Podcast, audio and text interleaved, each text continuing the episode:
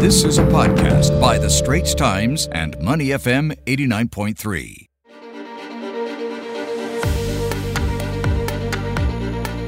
Time to turn our attention to the United States, and we're in a reflective mood, aren't we? Yep, 2021 indeed has been an eventful year Yeah. for all countries around the world, and the US is no exception. We saw the Capitol attack. We mm. also saw former President Donald Trump's impeachment. Oh.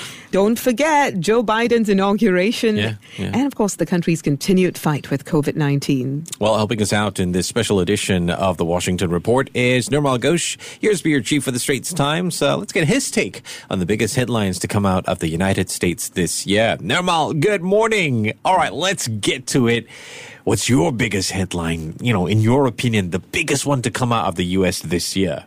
Well, the biggest headline of the year was right at the start the January 6th attack on the Capitol. That day, hundreds of Donald Trump supporters, egged on by the president, who insisted that he was the rightful winner of the election, gathered in Washington, D.C., and swarmed into the Capitol. They battered the Capitol police, they smashed windows and got into the building while lawmakers barricaded themselves or ran for shelter.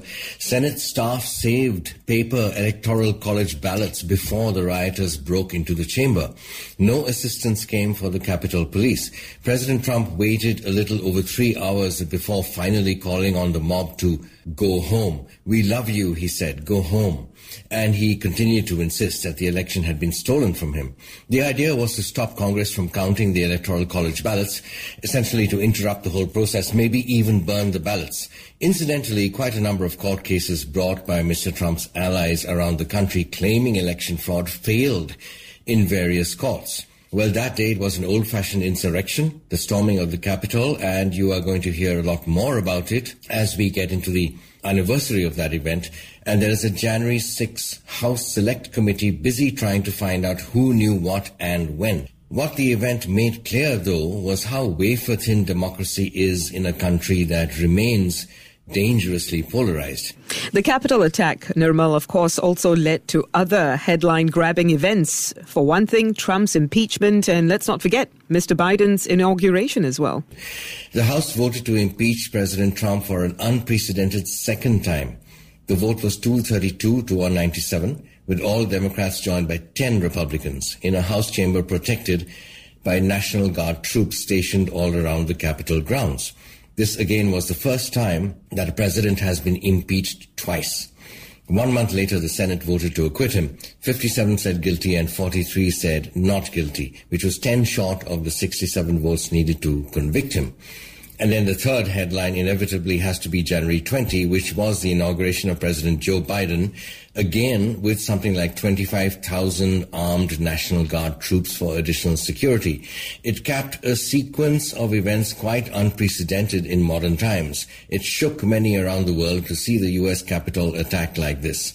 The inauguration was also a symbol of democracy or of the democratic process, an affirmation, and the troops an indication of that determination as well. You know, Washington's usually very quiet. It was it was just weird seeing it like that on TV. All right, uh, we've done three headlines. Nirmal, we understand number four. You've chosen uh, the Texas power crisis. Could you give us a quick recap on what happened? The fourth headline would be roughly around mid February when the power went out across a large part of Texas as three severe consecutive winter storms buried the state in snow and temperatures well below freezing. More than 200 people died, most freezing to death. By some reports, the death count was much higher. More than 4.5 million homes and businesses were left without power, some for several days. Now, state officials initially blamed outages on frozen wind turbines and solar panels, but it came out that there was a failure to adequately winterize power sources, primarily natural gas, that was really responsible for the grid failure.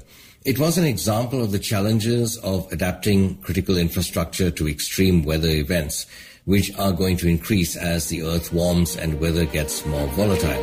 This podcast is available on our Awedio app. That's A W E D I O. Like us and rate us. And now, back to our podcast episode. The fall of Kabul, no doubt, factors in the top five.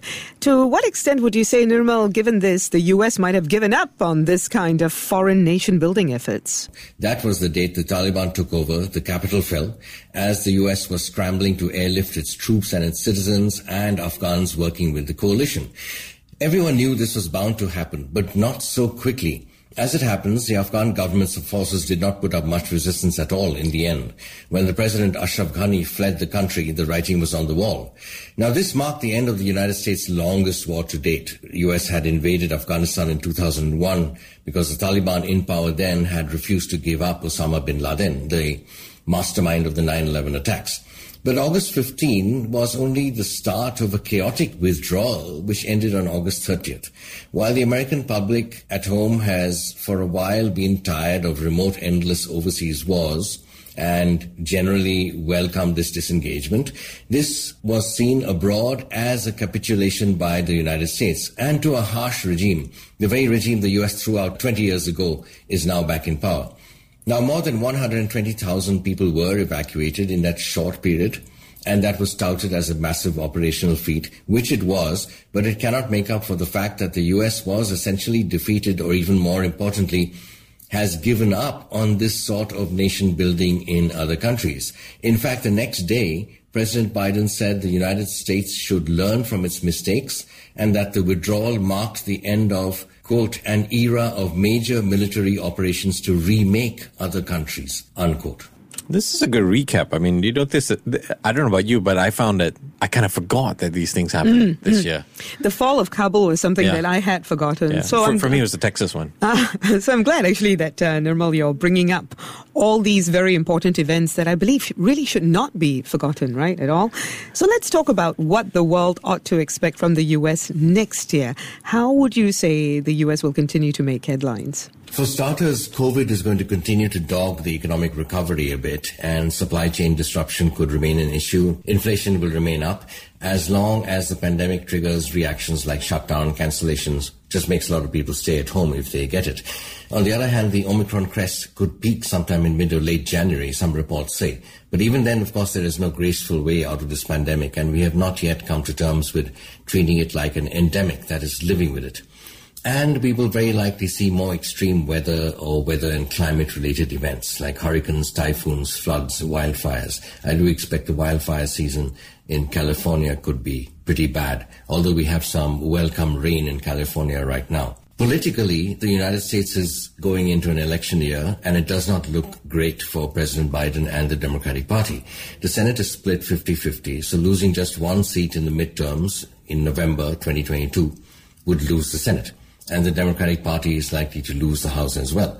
This is quite usual historically. The party in power at the White House normally does lose seats in the midterms.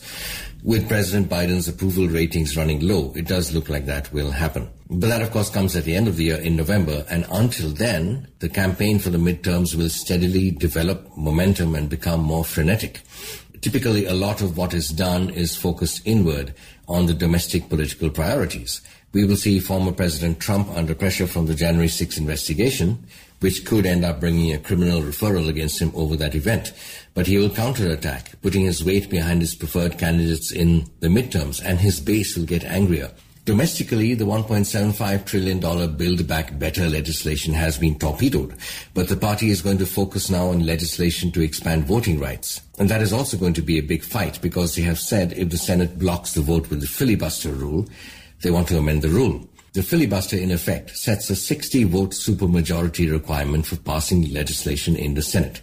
That high bar dooms a lot of legislation, and it has often been used to block civil rights legislation intended to combat racial discrimination. It is this that the Democrats want to change, so we should expect a lot of controversy over this going forward. On the foreign policy front, we can expect a US ASEAN summit, quite likely in the first quarter of the year. And we can expect an economic strategy for the Indo-Pacific that many in Asia are hoping will see the US finding ways to robustly step up and compete with China in the economic arena in the region. And of course, on a related note, we will certainly see more posturing on the part of both China and the United States, and tension and worry will remain high over Taiwan. All right, thanks very much for that. We've been speaking with Nirmal Ghosh, Bureau Chief for the Straits Times. The Asian Insider Podcast channel is also available on Apple Podcasts, Spotify, Google Podcasts, and our Awedio app. That's A W E D I O. Like us and rate us.